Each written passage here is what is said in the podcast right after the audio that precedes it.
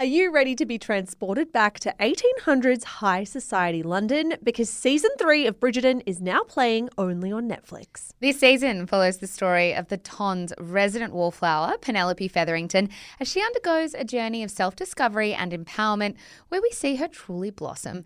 Pen's emotional transformation takes centre stage as her friendship with the charming Colin Bridgerton evolves into something more. For those not yet acquainted, Colin, the charming younger brother of the Bridgerton family, is about to turn Penelope's world upside down. Mm, this is the ultimate good friends to lovers story. From those initial butterflies to when both parties realize there might be something more between them. Watch Bridgerton season three, now playing only on Netflix.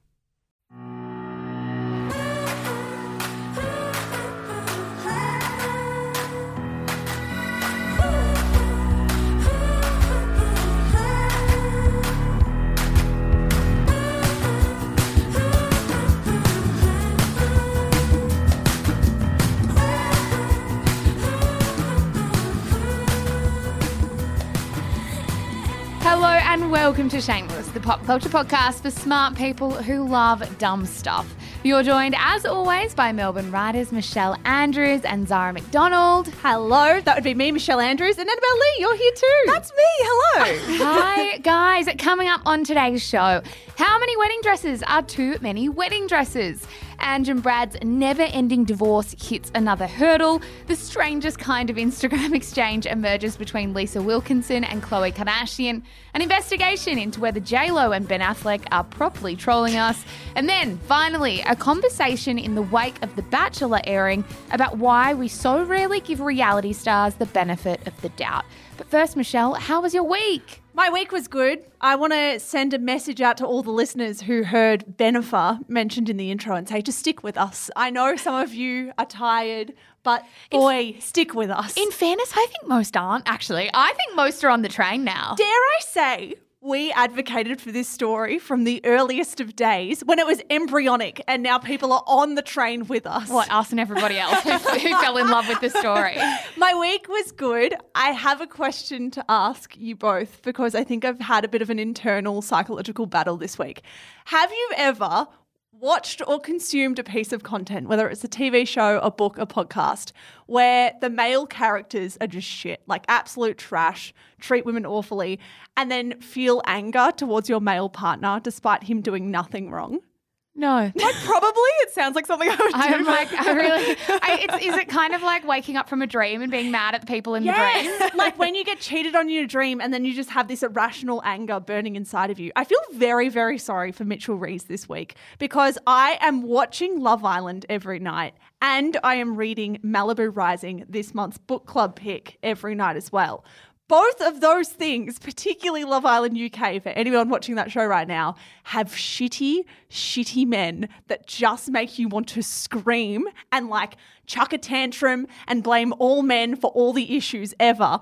And I just want to know that I'm not alone in being completely irrational in that because I keep turning to him and be like, You, you're the problem. You need to like rally against the rest of the men who are all terrible out there. No, you're definitely alone. I, I kind of see what you mean. It's kind of like any man can be on your side as much as they possibly want, but you're still like, you still don't get it. You still don't. You're one of them. Yeah. And it's, it's hard because in Love Island, and I know you guys won't let me speak about this for too long because neither of you care. Basically, what's happened is it's all the men together. And when you see that locker room banter and you see men just kind of bounce off each other and get more and more toxic when it's a shitty group of men all together, all drinking, it just makes you want to scream. And there's something about it where I'm like, all men are bad this week. All men are dead to me this week. Hello to all the men listening as well. So, what's your recommendation? Is it Love Island? I don't have one. I've just been watching Love Island, reading Malibu Rising. I think I would recommend Malibu Rising, but we're going to be speaking about that this Saturday on the book club. Other than that, watch the Olympics. The Olympics is all I've been really doing other than those two things. Look, if you're going to ask me about my week, which is I knew I knew you were about to, the Olympics. The Olympics. Our bloody savior. I mean, I love the Olympics every time they come around. I love the Com Games. My dad used to take us to the bloody like World Championships of swimming. Like my my mm. family love world competitive sport. I think. Yes. So the Olympics are like my Christmas. I have been Obsessed. I've had the You television. have gotten to weird levels. Like before this all happened, we would speak about the Olympics and you'd be like, I'm obsessed with the Olympics. And I'd be like, yeah, me too, thinking we were on the same page. the Olympics began and it was like Zara just rocketed into the sky and I watched her from the ground being like, okay, I'm at a healthy level of obsession, not literally can't talk about anything else obsession. In my defense, I don't think lockdown has helped. Like I've had the television on from like 10 a.m. to 10 p.m. every single day trying to get my work done as well. And I've just learnt so much. I mean, first and foremost, big shout out to all the female Australian swimmers out there. Oh, they are saving us. They are holding our country together. To be honest, the female athletes are Sam Kerr, Jess Fox, all of them amazing. all of our hopes ride on our female athletes and they're fucking amazing. There are a couple of things I want to talk about very quickly about the Olympics before we move on. One of my favorite things I'm learning Also, I'm sorry. I love that you're squeezing this in. You literally pitched to me for our celebrity and pop culture podcast. You're like, should we do a main segment on the Olympics and all the best stories on the Olympics? I'm like, Zara, I love you. Please come back down to earth. Like, we can save you. I, you know what? There are probably heaps of people listening to this thinking that's what I wanted to hear. anyway, my favourite thing at the moment is when an Australian wins bronze, which is an insane achievement. And the commentators are always like, you know, bronze on an international stage, nothing to sniff at. And it's like, yeah, it's not. But you're making it something to sniff at by making a point of kind of like, how good is it? Does anyone else feel uncomfortable by how brutal the gymnastics commentators are? It's like they could put one toe out of line and the commentators would be like, mm, pretty disappointing for everyone back home. Yeah, it's like, try do it. That is me as I'm watching that. Also, one thing I learned this week when it comes to the race walking, so you know, fast walking. Yes. Do you have any idea how fast they go? No, but I think I could do it. Do you think you could? Maybe. Is the main rule that you can't have both feet in the air at once? Yes, because do you remember? I think it was the Sydney 2000 Olympics. Jane Saville. It's going to be hard to get her back, Annabelle. I think we've lost her for the next hour. Jane Saville was our walker, and she had 200 metres to go before the end of the race. She was winning gold, and she was red carded because one of her feet, like both of her feet, were above. Do you remember that big controversy? Sure. Anyway, anyway, sorry, my fun fact, and then we will get to the celebrity. I think people might find this interesting. We'll I, poll them. We can poll them tomorrow and find out. I found out that the world record for the 20 kilometre walk race is one hour and 16 minutes. 20 which- kilometres? Yes, to walk, which is, Michelle, it would be about faster than any of us could sprint. and I was like, imagine going for a run and being overtaken by a walker. That is insane to me. How do you become a professional walker? Like, as a child, are you walking to school and you're like, fuck, I am good at this? like that took me three minutes. Google said it was going to take me 12. I mean, if anyone wants to talk Olympics with me, please just jump into my DMs. I do have a quick recommendation, and I'm really sorry about Is this it one. Olympics related? Kind of. oh my God. It's a 2018 episode of Desert Island Discs, my favourite podcast of all time. It is with Tom Daley. Do you both know who Tom Yes, Daley I is? Yes, I do. He's the diver, He's isn't the he? diver. He's the hot diver Yeah. from Britain that Yes. everyone's obsessed with. So I, I think I first fell in love with Tom Daley when I was about 13. yeah, loved him. I think a lot of people our age did. So Tom Daley has been at every Olympics since 2008. He's never won a gold medal. He won his gold medal on Tuesday. I don't know if you guys saw the photo of him on the podium with two little tears coming out of oh, his eyes. Oh, How have you turned your recommendation into another fun Olympics?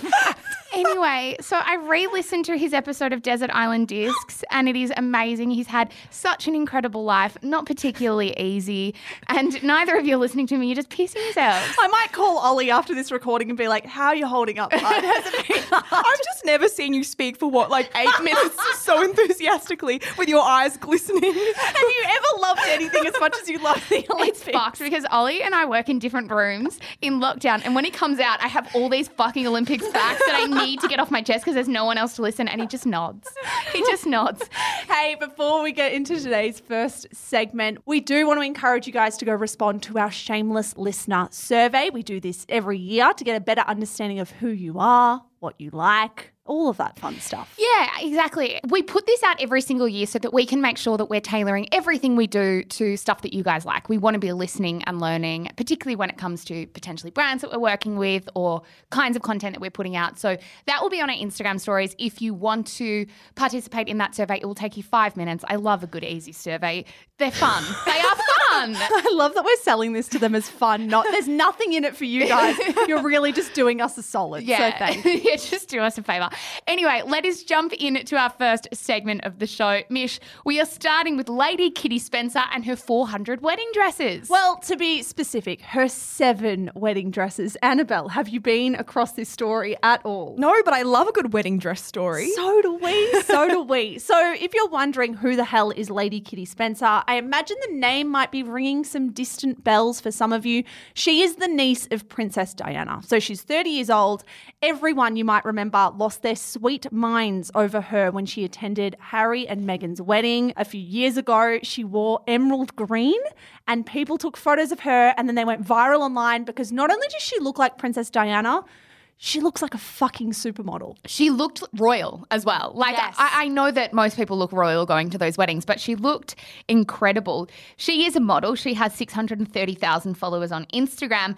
And last weekend, she married Michael Lewis. Now, Michael Lewis. Mish, Michael Lewis is a fashion tycoon. He is a multimillionaire. They have been dating for three years, and he is 62, which is actually five years older than her father, Charles Spencer, which was Diana's brother, of course. Yeah, I think he also has children who are very similarly aged to Kitty Spencer. So interesting dynamic there. I mean, love who you want to love, but it is a little bit uncomfortable, I think, introducing your fiance slash new husband to your dad when your fiance is older than him. Yes, it might be uncomfortable for the first couple of minutes, but I, I would hope most mature people would just smile and get on with it. Yeah, so like any multimillionaire and royal getting married, they opted for a 17th century Italian castle. And I really want to read out the opening passage from Vogue because I think this really sums it up very well.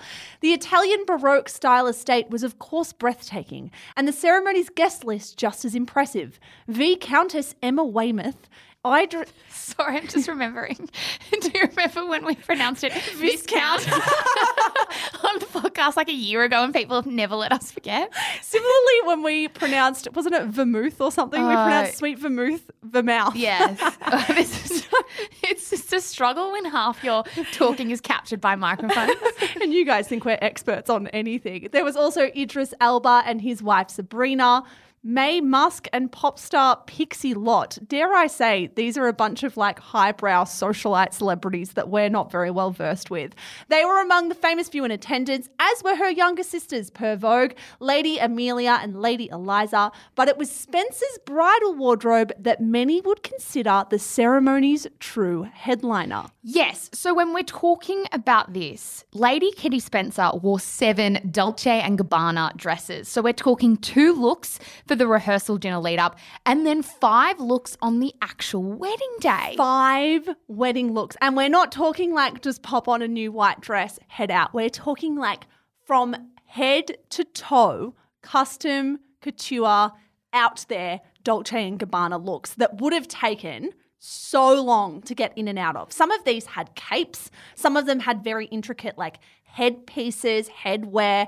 We are talking like out there fashion. I'm just interested because I can understand wanting to have like one or two wedding dresses if you can afford it, if you really like a bit of variety in your life, a bit of mm. spice on your wedding day.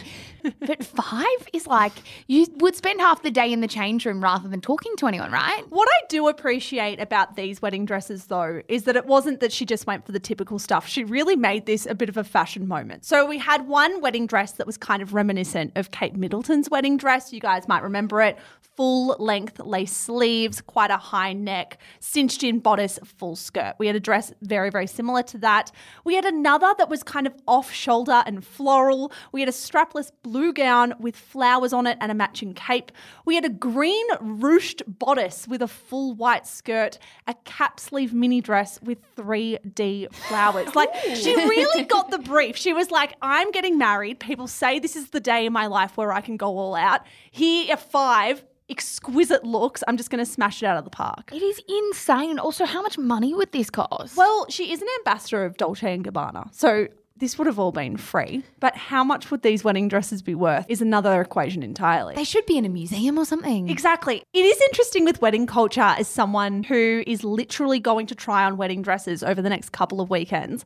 It is an interesting development that now we have this expectation that people probably wear two dresses. Like the bar for weddings just keeps on getting higher and higher. And I don't think it's until you're engaged or until you're planning a wedding that you feel yourself get sucked into it. Like I feel like there's a vacuum above my head of the fucking wedding industrial complex being like, but you might need a saxophone player at your ceremony Hey, or I like play saxophone. do um, you? I used to in high school. Oh my god, done. Let's actually do this.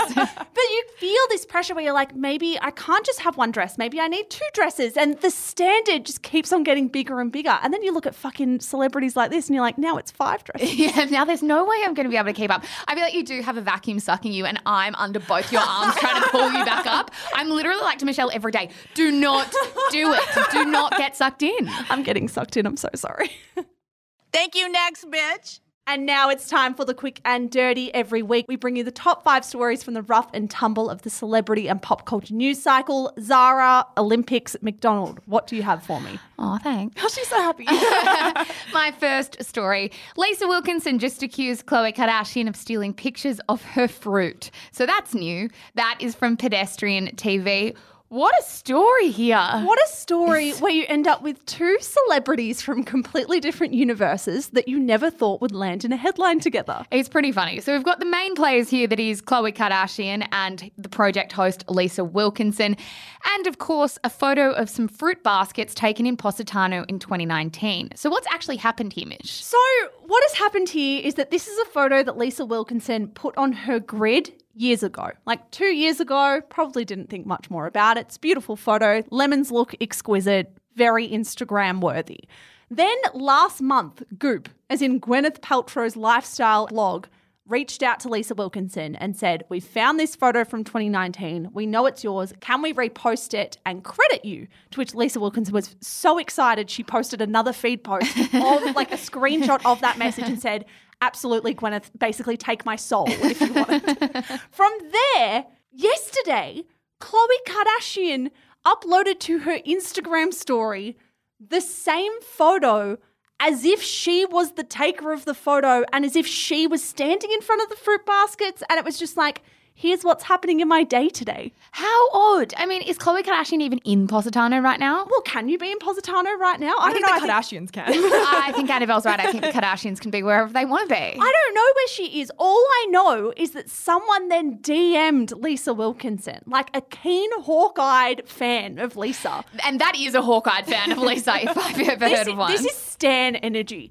Someone saw it, messaged Lisa, and asked, Is this your photo on Khloe Kardashian's story? To which Lisa Wilkinson screenshot that question, put it up on her own Instagram story, and said, Yes, this is definitely my photo, blown up with no credit. Question mark, question mark, question mark. And tagged Khloe. and do we think Khloe Kardashian is responding to this? well, the thing that gets me, I'm like, why? Like, it's just an Instagram story. Why do you need to be stealing photos of other people's holidays? I feel like this must run rampant on Instagram. I believe this happened to an Australian influencer. This, is, this, year. is, this, sorry, this is exactly what I'm thinking of. I saw a twinkle in your eye. I'm Yeah. like, this story. There was a former Australian reality star, now influencer, who uploaded a photo, I think it was last year or either earlier this year, last year. And it was kind of the silhouette of a woman, I think. and every- a man dancing, I think. Yes, and everyone assumed it was her. And then other people, sleuths, were like, hang on a second, this is a random photo from another influencer. Like a Russian influencer Yeah. with 5 million followers. internationally. And I was like, I didn't realize people did this. Like take photos, pretend they're their own photos and also their own life. Interesting as well that you want to carve this idea of perfection to the level that you're doing it on your Instagram stories. Like, you don't just want people to think you're living your best life on your grid, your highlights reel. You want people to think your everyday existence is just filled with beauty. Yeah, 100%. My second story. Kanye West blasted by fans for charging $67 for chicken tenders at album launch party. That is from news.com. What is going on with Kanye West? I've got to say before we jump into this story, I always feel a little bit trepidatious Yeah. about covering Kanye West because we know that he has had mental health battles. We know that he has bipolar disorder and that he hasn't always managed that in the most conventional way.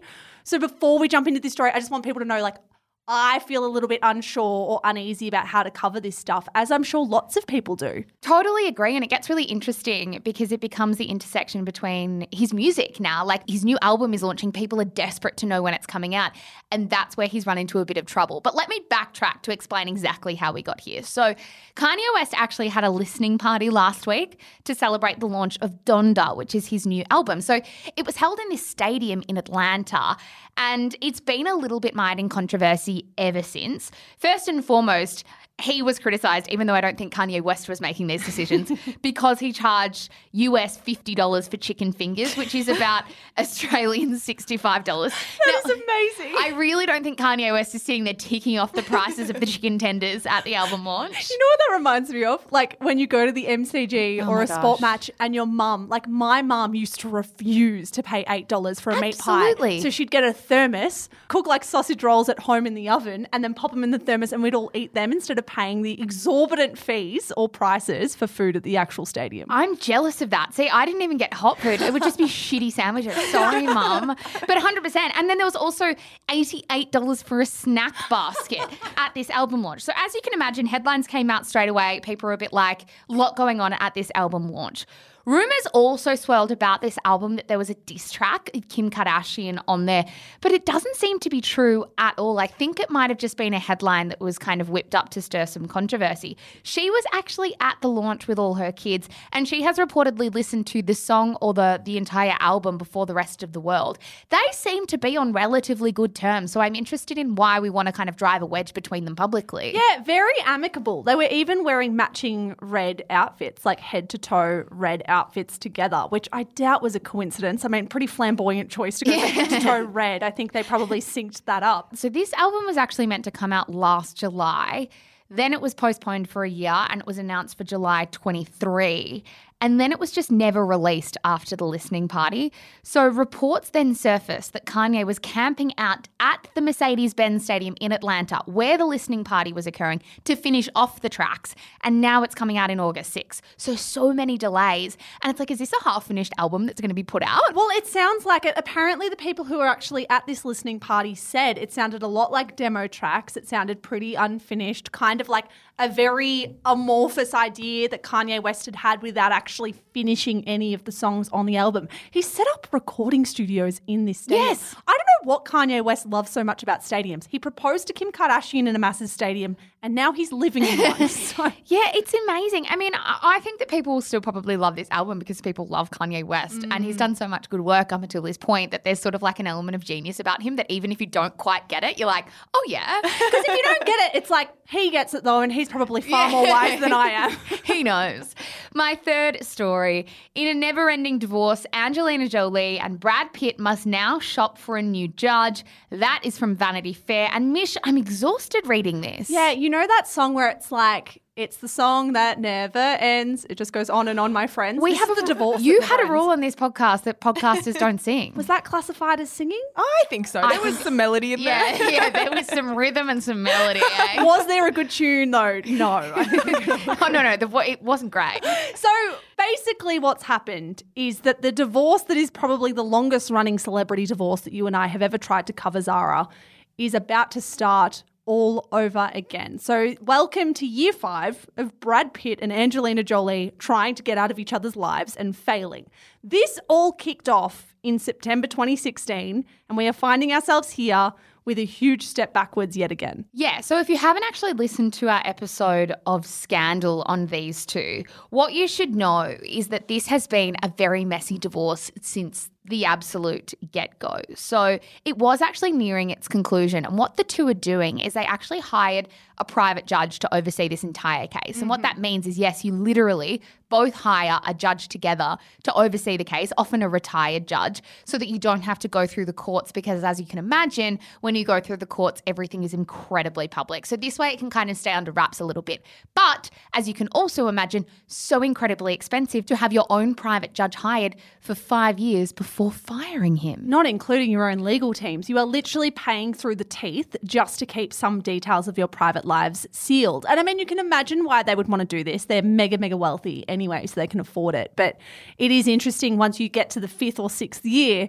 to figure out how much money has actually been injected into this divorce. So the latest on this is that last Friday, an appeals court ruled that their judge must be disqualified. The Court of Appeal in California agreed with claims made by Angelina Jolie's legal team that the judge, his name is John Ouderkirk, did not properly disclose a business relationship with Brad Pitt's attorneys. So this has been festering for a little while. We've known for a while that the judge had a business relationship with one of maybe Brad Pitt's lawyers. We're not mm. entirely sure who. So, yeah, he's been sacked. And now it feels very much like they've got to do it all over again. I mean, imagine you've got a new judge, you've kind of got to present everything as if it's fresh. Now, they're kids. They have Maddox, who's 19. So he's kind of out of the equation at the moment because he's over the age of 18, can make his own calls. They have 17 year old Pax, who will also, like, arguably be an adult by the time this is over, too. Zahara, who is 16, she might be too old as well by the time this finishes. And then we have Shiloh, who is 15, and then the twins, Vivian and Knox, who are 13. Yeah, so the majority of the children will be too old to even qualify for these proceedings. It's really unusual. Like, the court just found that there should be joint physical and legal custody. That ruling now means shit. They need to start it all over again.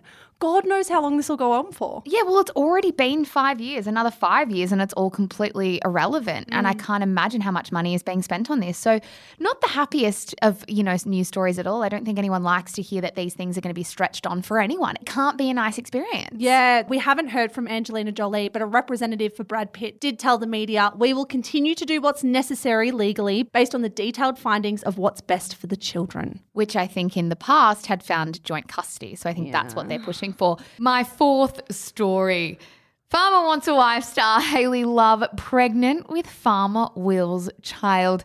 That is from news.com. That is a very tame headline from news.com for what is not the most tame story.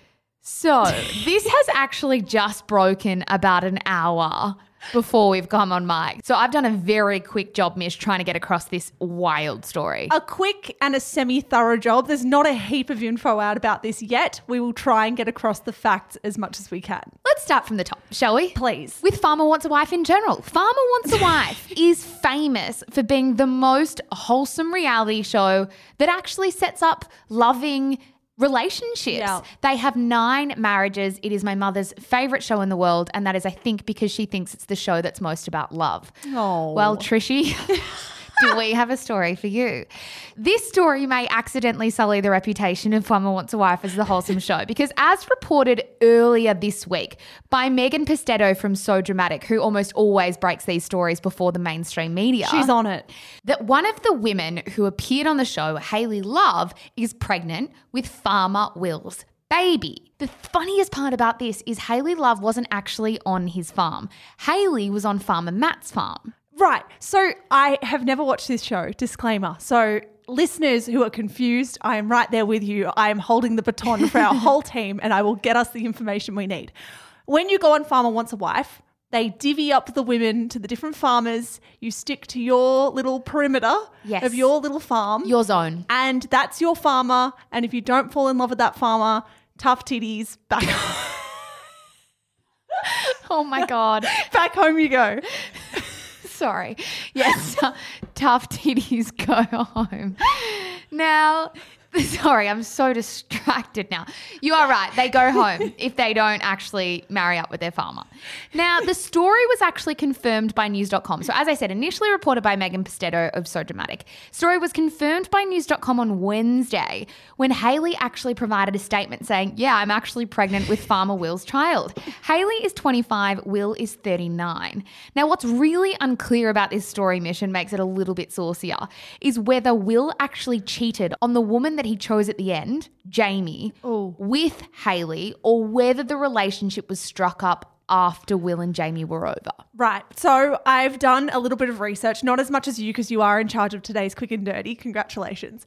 Am I right in saying that Will met his now baby mama, Hayley, Yes. or they like hooked up in between the filming of the season ending and the reunion episode filming? Correct. So, in her statement, Hayley said, I got with Will after the finale, so after Will had chosen Jamie, but before the reunion special. Now, some news outlets are reporting that Jamie and Will turned up to the reunion together. So as a couple, Well, it's not clear. I'm really fucking confused at the point that this this is freshly broken. Oh, Hayley did say in her statement, and I'll read it out to you. I am 22 weeks pregnant with Farmer Will's child. I started my relationship with Farmer Will in December before the reunion episode was filmed a few weeks later in January. He told me he wasn't with Jamie, and Jamie was in contact with me before the reunion.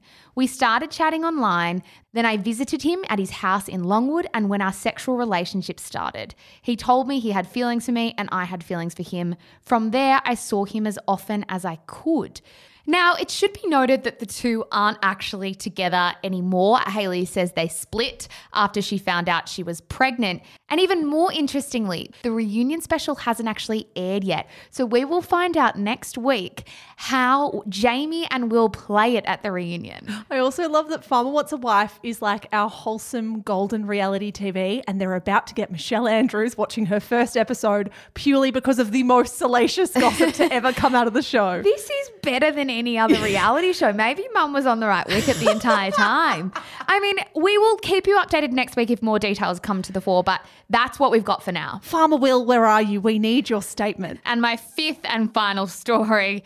Here we go, fam.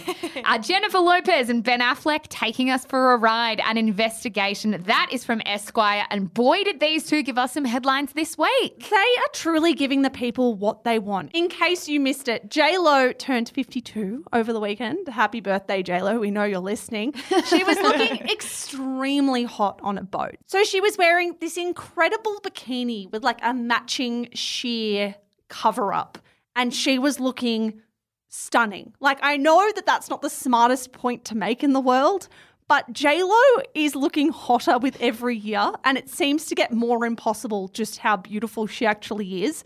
Also, I feel like Ben Affleck being on this boat with her, celebrating her 52nd birthday with her, makes him hotter by proximity. Ben Affleck's hot again, and I only just realized it. I think you're absolutely right. I think it's an interesting question just outside the JLo Ben Affleck equation, right? Is do you get hotter by proximity when you're around hot people, or is it just work with JLo? I just I look at him and I'm like, I find you hot again. I know that there are rumors that you treated your ex-wife terribly and potentially cheated on her with the nanny. I know that allegedly you haven't always been the best person, but I'm looking at these photos of you on a boat and I find you extremely attractive again. So JLo uploaded this carousel for her birthday. The first few photos were uh, of herself, and then the fourth photo in the carousel was her and Ben kissing, kind of zoomed in, if I may. Smooching, is that the term that you like, yes. Annabelle? yeah, sorry, proper term. the- Scientific terms only, please. it is our JLo and Ben Affleck official term. Now, it's not just that photo that people were talking about. There were also pat photos of them on the back of this boat. JLo sort of lying on her stomach with her feet up, reading a book, and he is sort of lying ish behind her, but his hand is most importantly on her derriere. her pert derriere, come on. That is the Daily Mail's official term. And everybody is like, hang on a second, we've seen this photo before. This is almost an exact replica of a scene from one of JLo's old music videos. Yes, specifically from the Jenny from the Block music video, which we know so well because that music video is a lot about J-Lo and Ben Affleck. This was back in 2002 when they were engaged and they played it up for the media. She sold this single, she sold this music off of her relationship. And in the music video, you see paparazzi following them. You see them living this like celebrity high lifestyle where they're on boats and they're at fancy dinner parties and they're living the life that we deem to be so aspirational. Now, where people are raising their eyebrows is that it almost seems like real life and the 2002 music video are syncing up a little too much. Like there is an almost freaky overlap with identical scenes coming to life. Yes, so this Esquire story quotes a podcaster called Casey St. Onge, who theorized that maybe they are doing like a shot by shot trolling the entire world, recreating her music video for its 20th anniversary. Yeah. Now, very, very interesting theory. I mean, the first time I saw this theory floating around about a month ago, I completely discounted it. I was like, no, they're just living their life Yeah. and they're living their best life at that. Now that we have an identical shot of Ben rubbing JLo's butt on a yacht that is identical, everything about it is identical to the music video. I do think it has some legs. I'm not sure how long those legs are. I think like tiny little ant legs at this point, not Yep. giraffe legs. But there is something here, perhaps. I agree with you. I think they are tiny, tiny ant legs. But I actually think more than anything, they're probably just trolling us and having a good time. Mm. Like they're probably having the world's best time looking at how we're reacting to this. We are eating out of the palm of their hands. They probably just don't care about being public about it Yeah. and don't mind recreating old photos. You know what, as well? I think this actually, if they are trolling us, which I think they absolutely are, like we can all agree that they're playing this up for the public. They know we're going to lap this shit up. And therefore, they're like, here you go. Have, Have some more. Have a little bit more.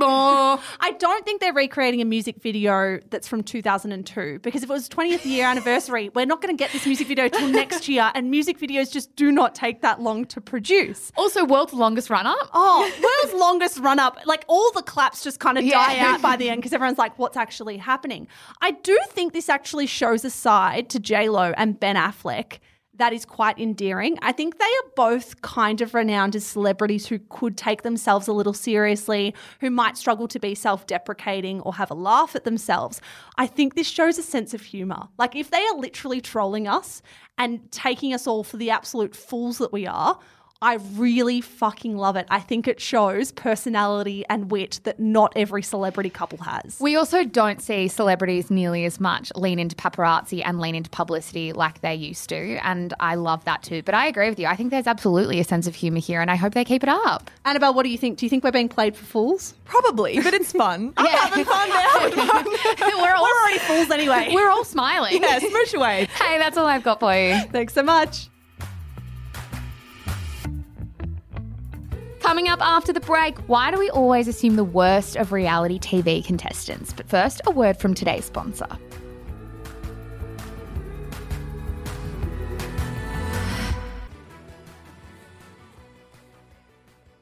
Well, well, well, the Australian Bachelor Season 9 premiered last week to half a million Australians, and episode 1 carried with it all the stuff we're used to seeing in Channel 10's marquee reality show.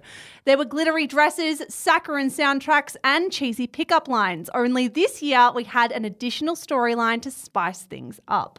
A front running contestant with an Instagram post that convinced people she wasn't who she claimed to be. Zara, before we get there, Let's have a brief chat about the premiere episode of The Bachelor this year, and of course, your oracle predictions for the winner and the runner up. Well, it's obviously Holly. Holly got the absolute winners edit on the I first thought you said episode. it's absolutely holy and like spiritual.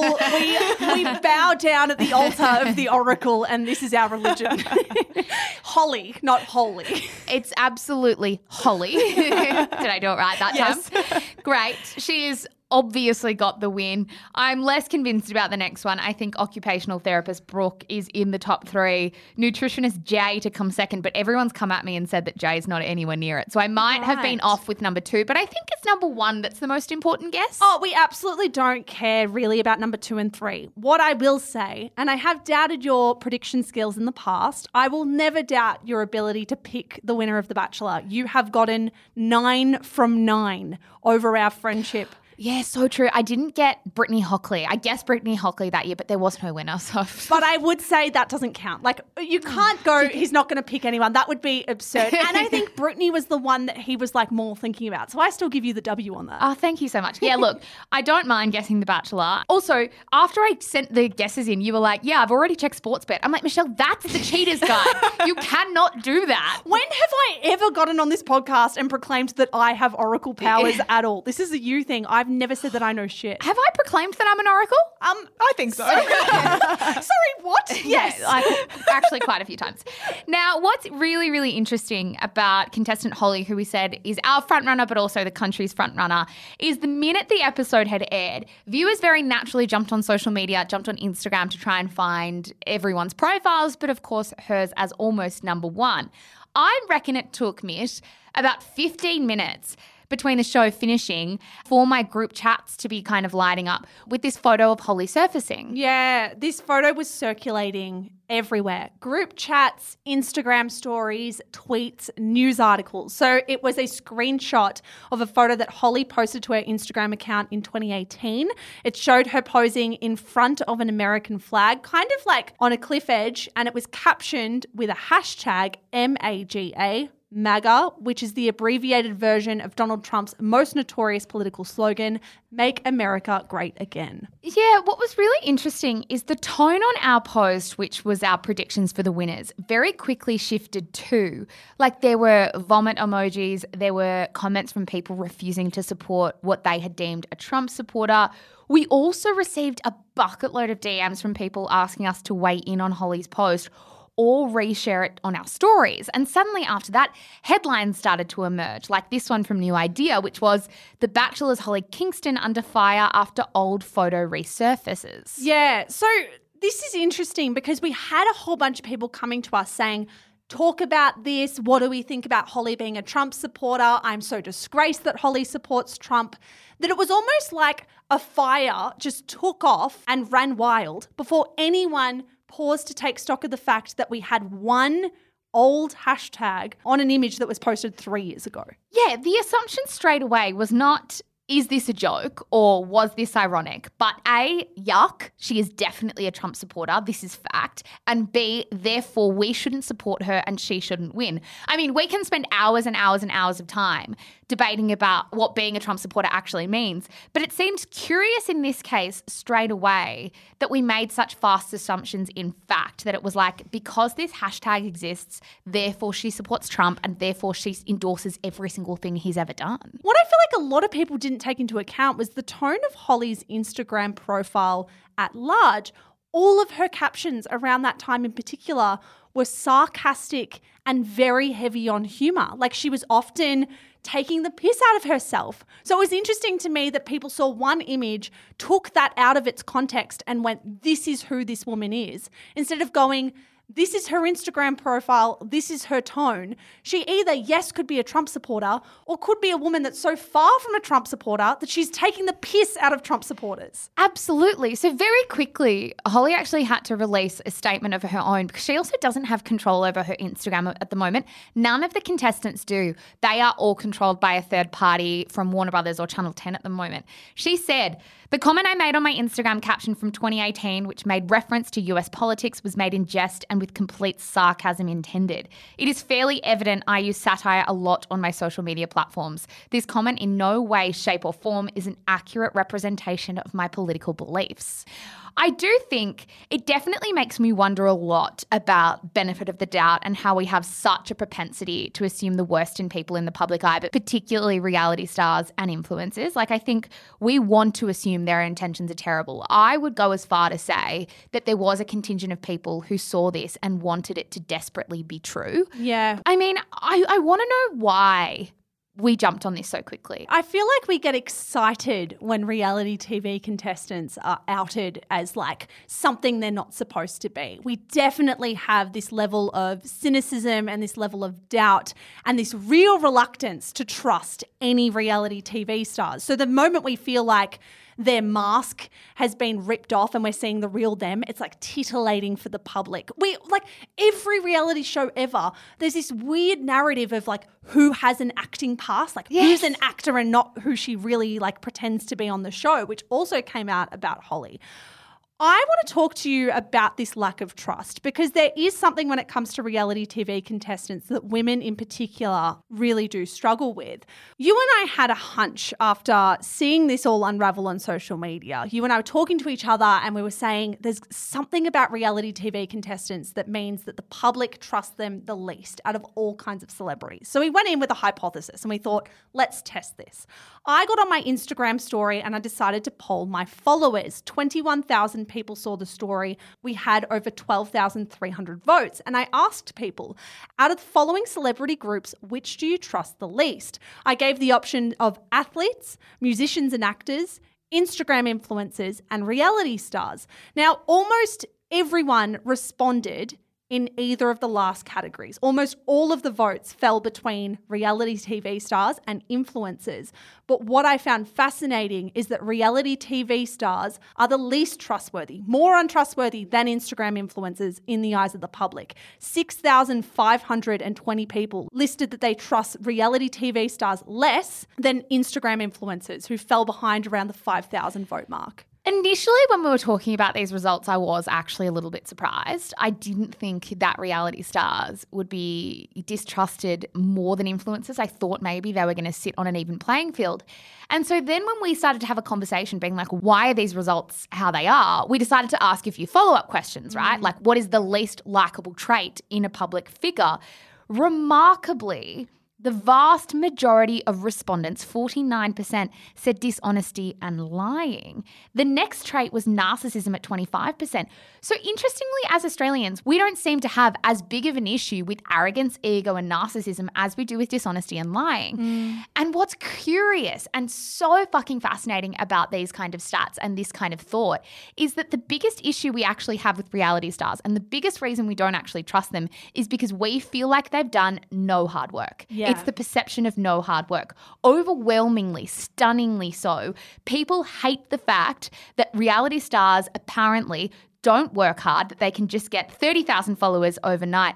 And at the very least, we as Australians have an intense desire for them to at least spend time building an Instagram following rather than just find one overnight. Yeah, I'm going to read out some of our listener explanations for this because I did ask people, tell me why you don't trust reality stars. Some listeners came back with basically identical responses. One listener explained it's probably not completely fair. TV stars typically haven't worked as hard to develop a following. You can get 20,000 followers overnight from being on one episode of The Bachelor. And so I feel like they are less respectful of their audience and less aware of their responsibilities as someone with a high reaching platform compared to influencers who have built a following from zero. Another listener wrote in and said, It's because reality TV stars' success is overnight, as opposed to years of hard work and PR. Another one said, no hate, but they've done the least to get into the public eye.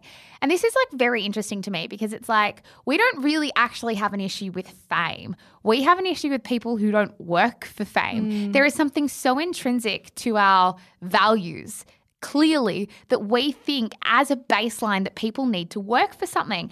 And it reminds me a lot of this kind of like rhetoric that someone like Scott Morrison pushes, which is have a go, you'll get a go. It's Yeah. like so baked into who we are that we actually care so much more about how much someone is working than whether they're a narcissist. Yeah, it's like that Aussie worker narrative of like, you lace up your boots, you get to work. We are fine. According to all these responses, according to the results from these polls, we actually feel pretty fine now with influencers who work hard and take their job seriously. We are not fine with people who just hit the luck ticket and get like on their merry way to Instagram fame overnight. But why do we think it's luck? Because, and I'm asking myself this too, because it's an interesting hill we want to die on. And for the record, I am similar. I think I intrinsically believe that you need to work in order to deserve things Yeah, generally. yeah.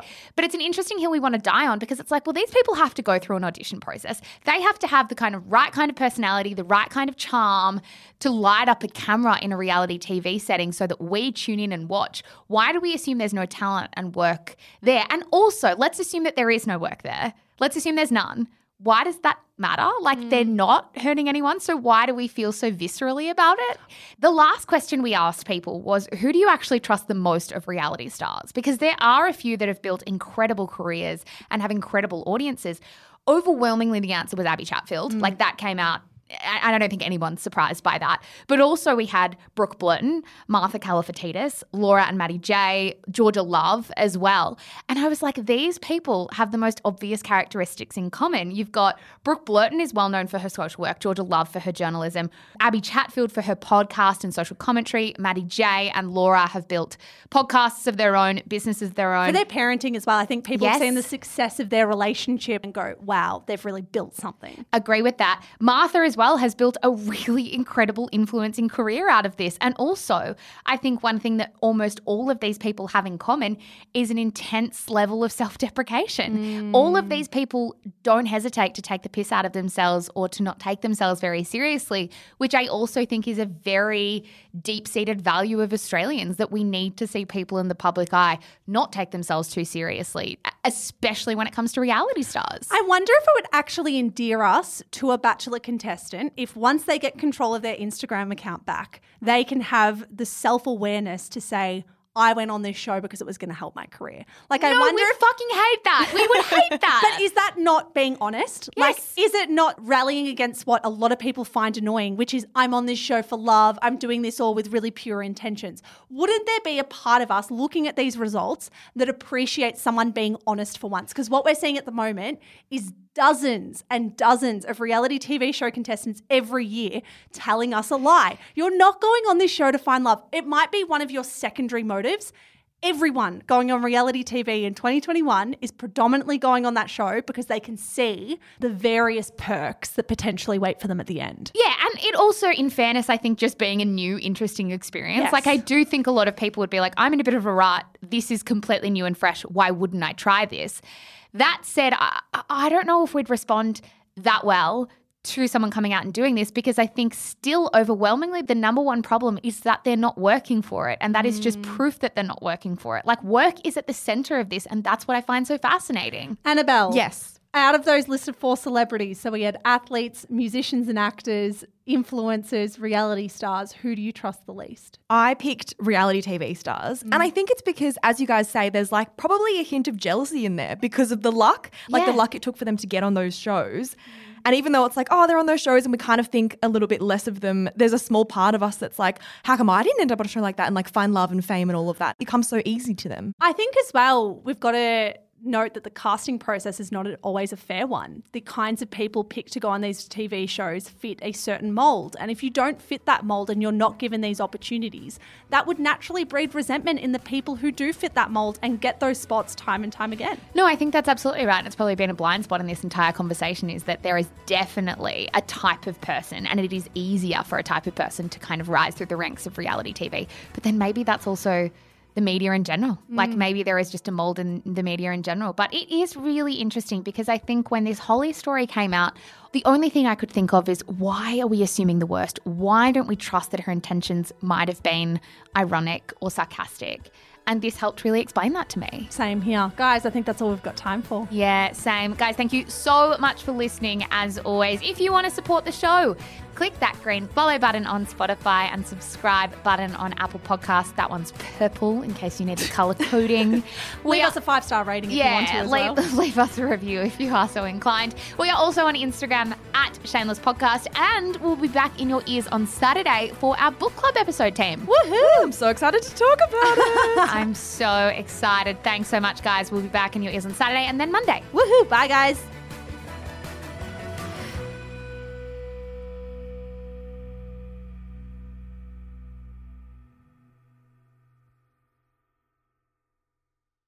Hello, guys. Mish here. I am the co founder of Shameless Media. Thank you so much for giving us your ears and your mind and your time. We're so grateful. If you enjoy the stuff that we produce, may I recommend our brand new podcast, Style Ish? Stylish, if you want to say it quickly, style dash ish, if you want to take the long way through. It is our podcast for all things fashion, brand, business, and beauty. If that is in your wheelhouse, if you care about style content, you will love this show. It is, of course, more than just a show as well. It is a newsletter, it is an Instagram feed, it is a TikTok account. There is so much good stuff going out on Stylish every single day, starting now. So, in your favorite app, search for Style Dash Ish. Give it a listen, give it a follow. We are an independent media company and we would be so, so grateful for all your support. That's all from me, guys. Check out Stylish and have a good one.